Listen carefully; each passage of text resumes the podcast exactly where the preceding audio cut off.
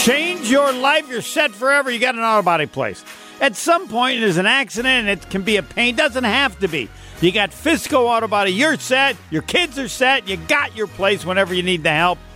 And everybody I tell to go there goes there, and then they thank me. Homer thanks. They like me. They like Fisco.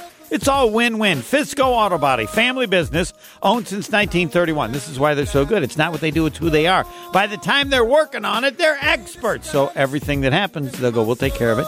We'll take care of it. Nothing can happen that they haven't dealt with for a long time. Fisco Auto Body on Forest Home in Franklin, expert workmanship guaranteed for the life of your vehicle. Yes, I tell you about them, so you'll go there, you'll like them, as it always happens, and then you'll like me more. Helps my uh, reputation. I'll admit it. Fisco, Fisco, Fisco to remember the name. You're listening to Homer and Tony on 94.5 ESPN and WisconsinOnDemand.com. He is the doctor of pitching. He was also part of the team, the Milwaukee Brewers, 1982, when they lost in the World Series. And that's the best we got, so we're honoring them. And I thought we should bring in the doctor of pitching, Jerry Augustine, to talk not only about the team, but give us some insight into all these people. Doctor, good afternoon. Great to be with you, Homer, Tony. Great to be with you guys. Uh, yeah. how, how, are you handling, and how do you think the players on the team are handling the loss of Josh Hader? More the second question. Uh, you know, I you got to look at Josh because there's more than the, than the pitching that he does each and every game he went into. It's the the other things inside the clubhouse and the friendships and the and the, the understanding that in that bullpen there has to be a there has to be a leader and a guy that everybody kind of turns to. And I think that's the biggest thing that I see uh, with a Josh Hader. His maturation as a pitcher was so good. Uh, and he just understands it. He knows you always have to get better. You can't sit still. And uh, I think that's going to be the biggest thing lost for this for this bullpen. But uh, it's going to be interesting. They got some good pitching. It'll be interesting to see how Craig Counsell handles them from now on. Well, Williams should be as good. His numbers were were Hader like. However, I said, and I'm curious to your thought, you never know for sure about the setup guy being the closer. Most of them, when they're as good as Williams, do it, but there's a part there. It's different being the man at the end of the game.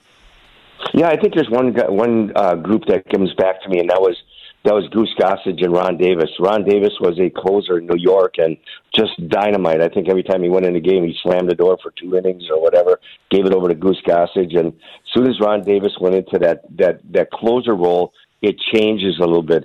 The last three outs of the ball game are so different. It's everybody's really got a lot of focus, and but Devin has done a great job. He's proven that he can pitch in that level and it's just a matter of getting him out there on a consistent basis and getting him just nice and relaxed in that in that area. But he's got good pitching around him. You know, you you you bring in Rogers, like you do, and and some of the guys that they were able to trade for. I think it makes their it makes their bullpen a, a better, well-rounded bullpen.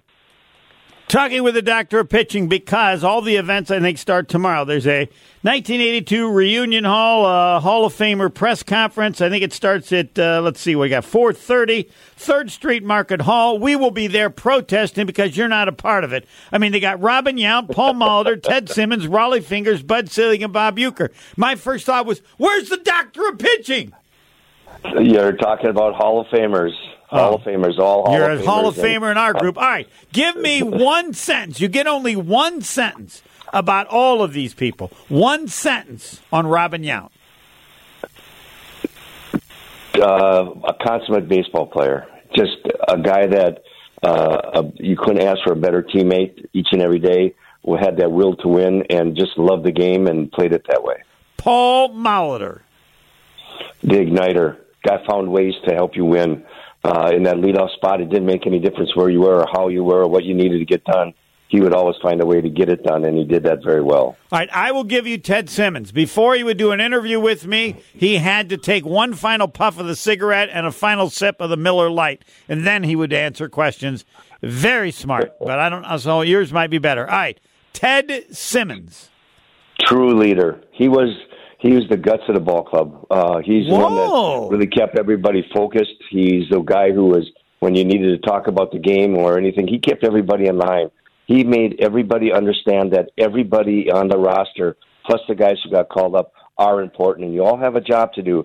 The only focus that you need to do is do the best you can to help the team win. Wow, he you're saying he was the leader of that team in 1982.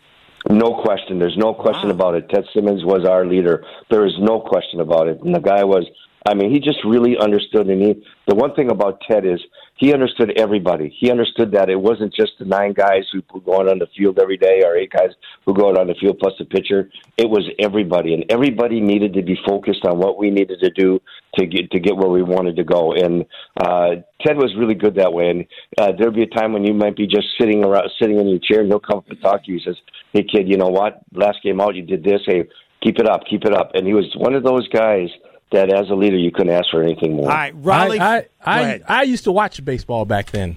Really? Yeah, and I remember I remember this team. So I got a guy, Larry Hisle. The best. I think Larry Hisle. When he came over there, I think the first year he came over, Tony, he had like 32 home runs, 130 RBIs, and just was he was he was our. Uh, if there was a guy that was our leader right from the start and played that way and handled himself that way, it was Larry Hisle. I always say this, and it might be startling to you guys. If Larry Hisle would not have hurt his shoulder when he came over here, I think it was the second year he hurt his shoulder, he would have been in the Hall of Fame today. I believe that. Mm. Yes. All right. Rollie Fingers. I'm saying this as good as Josh Hader was, and his stats may be better, Rollie Fingers was better. His mustache was way better. Yeah. classic.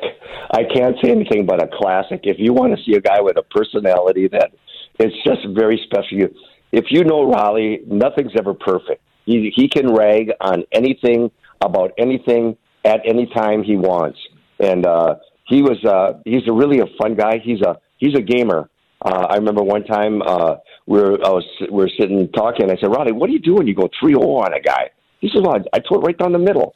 Well, that day he got in the ball game and he painted the black three times. The last one was a slider. After game, I walked in. He says, "Well, that's where it was, right down the middle." No, he just had that unique ability and that that great control and the understanding of how to pitch out of that bullpen. And later on in his career, he came up with that split finger change, and uh, it was just devastating. And uh, I, truly one of the best relievers in the history of baseball. Now we get to Bud Selig. I don't know how much interaction you had with him. We saw him up in the press row where he'd go crazy.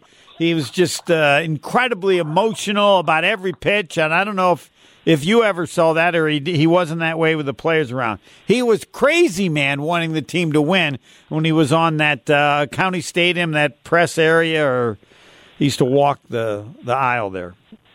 Yeah, I, I love the man. I, I think there's a guy in Wisconsin that really loves the game of baseball, wanted to see baseball here in Milwaukee.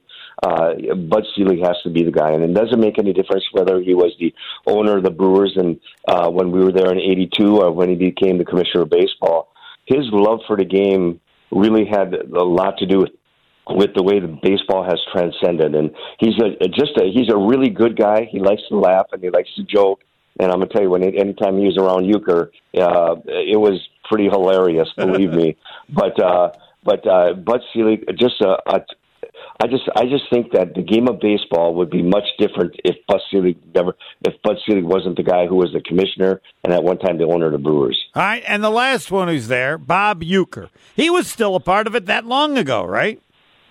Yeah, well, Uke is Uke. Uh, you know what? Uke was one of the guys you know, Uke might have been up in the in the press box and he might have been announcing the game, but truly Uke Uke was one of the guys. And uh, we used to. It's funny how we used to how they travel now compared to way they travel when we were back there. All the team would get on the bus, and it'd always be Harvey and and uh, Harvey and Uke up in the front. And there were times when Uke would take the microphone, and it would just be absolutely hilarious. And there were some events that we did as a team where where Bob was involved with it, and uh, uh, it, they were just very, very special. These are memories that that we did as a team that I don't think I'll ever forget.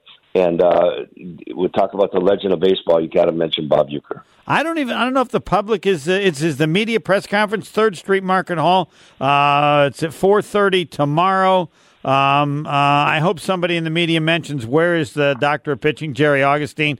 Uh, tap takeover with special guests. This may be where you are, right? Or is this on Friday? That's tomorrow. Friday is at First Base Barrel Bar and Third Base Barrel Bar, free and open to the public, five forty to six fifteen. Is that where everybody's going to be, or? I, I think so. I, I, I, you know, I know we're in a Leinie Lodge. I know that's part of it uh, for families that are going to be there. Uh, Pre-games, that's right. scattered. Pre-game celebration Pre-game. on Friday. Yeah. Yeah.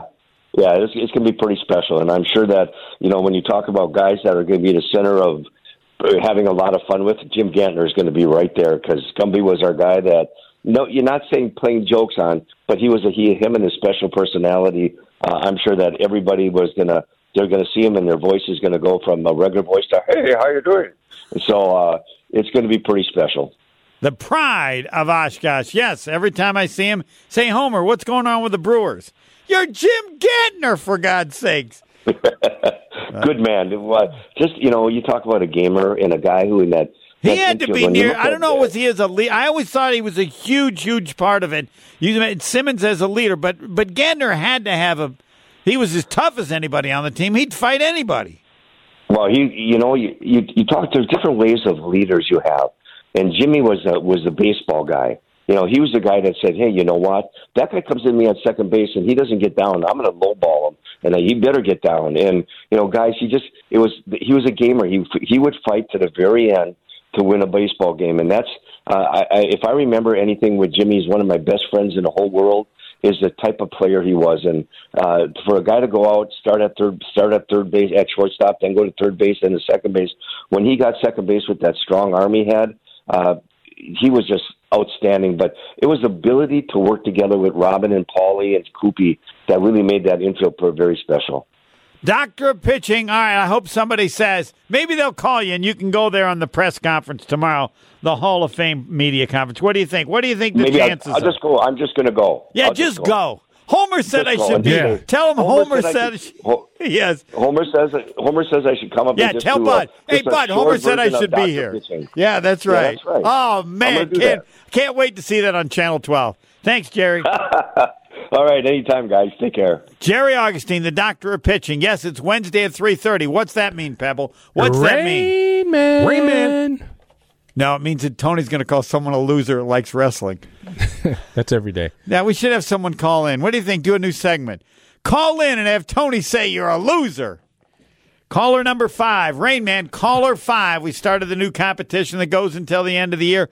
Can win cousin subs for a year. Caller five, 1 800 990 3776. Old National Bank talking text line, Old National Bank. Get old. Caller five.